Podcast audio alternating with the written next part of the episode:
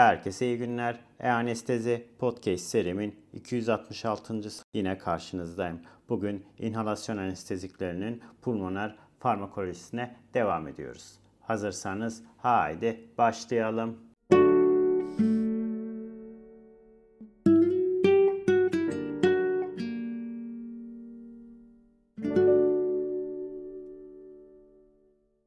Herkese iyi günler.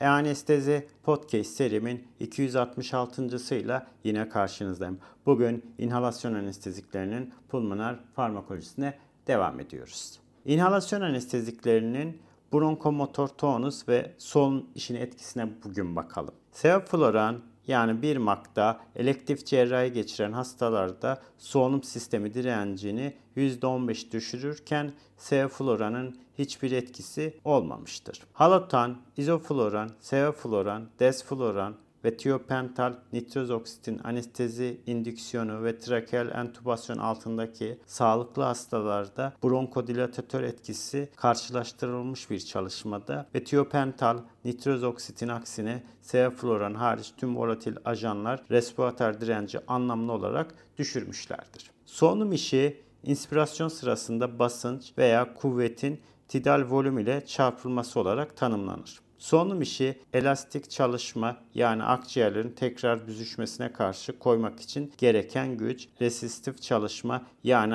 akciğer dokularında hava yolunun akım rezistansı ve viskoelastik rezistansı yenmek için gereken güç olmak üzere ikiye ayrılıyor. Solunum işi sıklıkla transpulmoner basınç eğrilerinden elde ediliyor.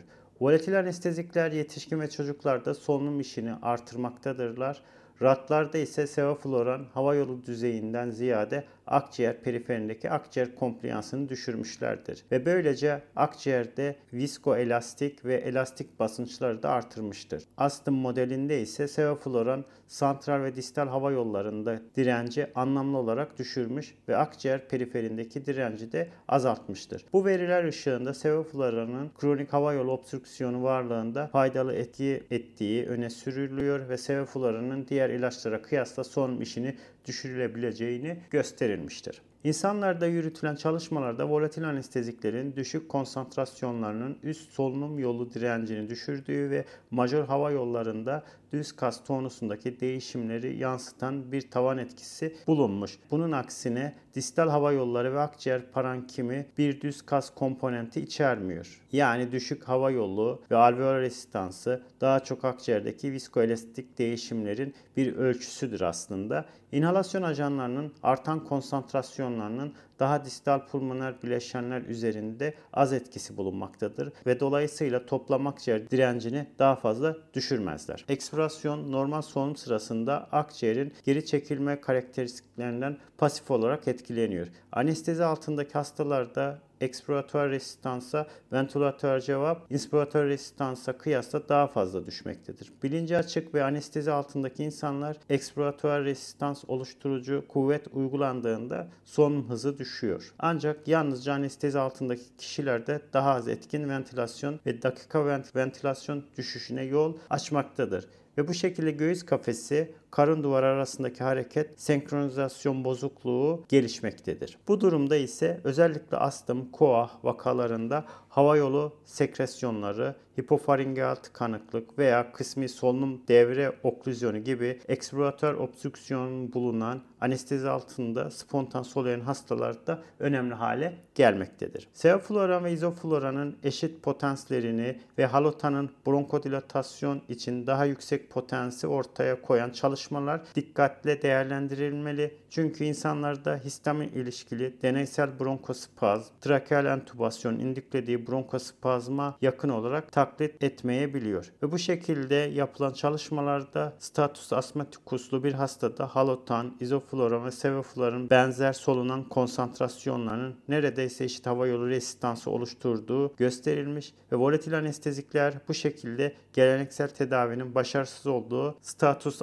asmatikuslu hastalarda etkin bir tedavi modalitesi olabilmektedir. Beta adrenal reseptör agonistleri halotan uygulanan hastalarda akut bronkospazm tedavisinde faydalı olabiliyor. Ancak diğer volatil anestezikler ile kullanımı faydalı olmayabiliyor. Ne gibi? Beta 2 adrenerjik agonist olan fenoterol trakeal entübasyonun ardından solunum sistemi direnci düşürmüş ancak %1.3 izofloranın varlığında uygulandığında rezistansı daha fazla düşürmemiştir. Ve bu bulgular dikkatle yorumlanmalı çünkü solunum sistemi rezistansını belirlemek için kullanılan teknik akciğer ve göğüs duvarı rezistansı ile doku viskozitesindeki değişimleri kapsamaktadır. Akciğer hastalığı varlığında ortaya çıkan en önemli fonksiyonel değişim artmış dirençtir.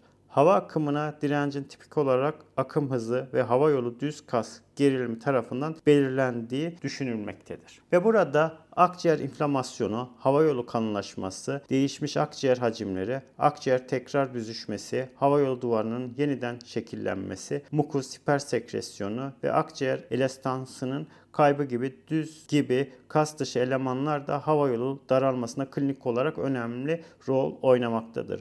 Havayolu direncinden sorumlu bu düz kas dışı elemanların çoğunun değişiminde volatil anesteziklerin rolünün daha fazla açıklığa kavuşturulması gerekmektedir. Yani burada bir belirsizlik bulunmakta. In vitro ortamda volatil anesteziklerin bronkomotor tonus üzerine etkileri aynı zamanda kontraksiyon oluşturmak için kullanılan maddelere bağlıdır. Halotan ve izofloran ile trakeal düz kas gevşemesi asetilkolin yani refleks bronkospazmından nötr olarak elde edilen medyatör temsil etmekte ve burada karşılaştırıldığında endojen medyatörler serotoninin varlığında daha fazla ortaya çıkmaktadır. Bu yüzden inhalasyon anestezikleri beta-2 adrenoreseptör tedavisine dirençli, şiddetli serotonin veya histamin kaynaklı bronkospazm varlığında dahi etkin bronkodilatör oluşturabilmektedirler. Anestezi altındaki hastalarda fonksiyonel rezidüel kapasite eş zamanlı düşüş ile volatil anesteziklerin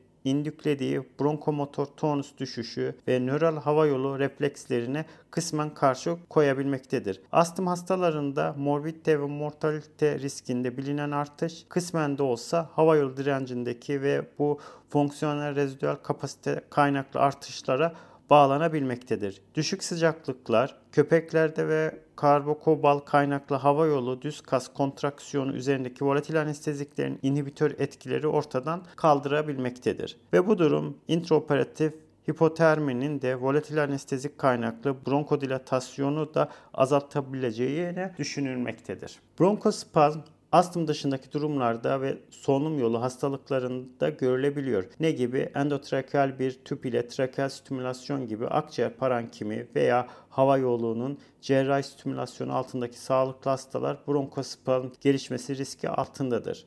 Ve preoperatif ilaçlar, sedatifler, nöromusküler blokerler ve volatil anesteziklerin tümü bronkospazmı tetikleyebiliyor veya hafifletebilen önemli faktörler olarak karşımıza çıkmaktadır. İndüksiyon öncesinde hava yolu duyarlılığından bağımsız olarak tek bir hastaya dair farklı yolaklar volatil anesteziklere karşı farklı cevaplara sebep olabiliyor. Başka bir yapılan çalışmada sevofloran ile indüklenen hava yolu düz kasının hiperreaktif hava yolu maddeli tipine bağlı olduğu gösterilmiş ve sevofloranın kronik sigara içicisi bir modelde ise antijen akut astmatik modele kıyasla daha hafif ettikleri görülmüştür. Periferik hava yolundaki morfolojik değişimler tütün içicilerinde volatil anesteziklerin bronkodilatatör olarak etkinliğindeki düşüşten 1 dereceye kadar sorumlu olabiliyor. Ancak sevofloran ve izofloran koahlı hastalarda yine de solunum sistemi rezistansını düşürebilmektedir. Elektif görüntüleme çalışmalarında yürütülen çocuklarda sevofloran üst solunum yolunu enine kesit alanında faringeal hava yolu kollapsı ile sonuçlanan ilerleyici düşüşlere yol açmıştır. Hayvan modellerinde ise izofloran ile gözlendiği üzere sevofloranın etkileri hava yolu boyunca homojen dağılmamıştır. Sağlıklı çocuklar da muhtemelen küçük hava yolu boyutuna bağlı olarak sevofloran hava yolu direncini hafifçe düşürmüş ancak desfloran tam tersi bir etki göstermiştir. Astım veya yakın dönemdeki geçirilmiş solunum yolu enfeksiyonu gibi belgelenmiş hava yolu duyarlı olan çocuklarda ise hava yolu direncinde anlamlı artışlar göstermektedir ve bu pediatrik hastalarda kaçınılması anlamına gelmektedir. Evet, Bugün inhalasyon anesteziklerinin pulmoner farmakolojisine kısaca değinmeye çalıştım. Bugün anlatacaklarım bu kadar. Beni dinlediğiniz için teşekkür ediyorum. İyi günler.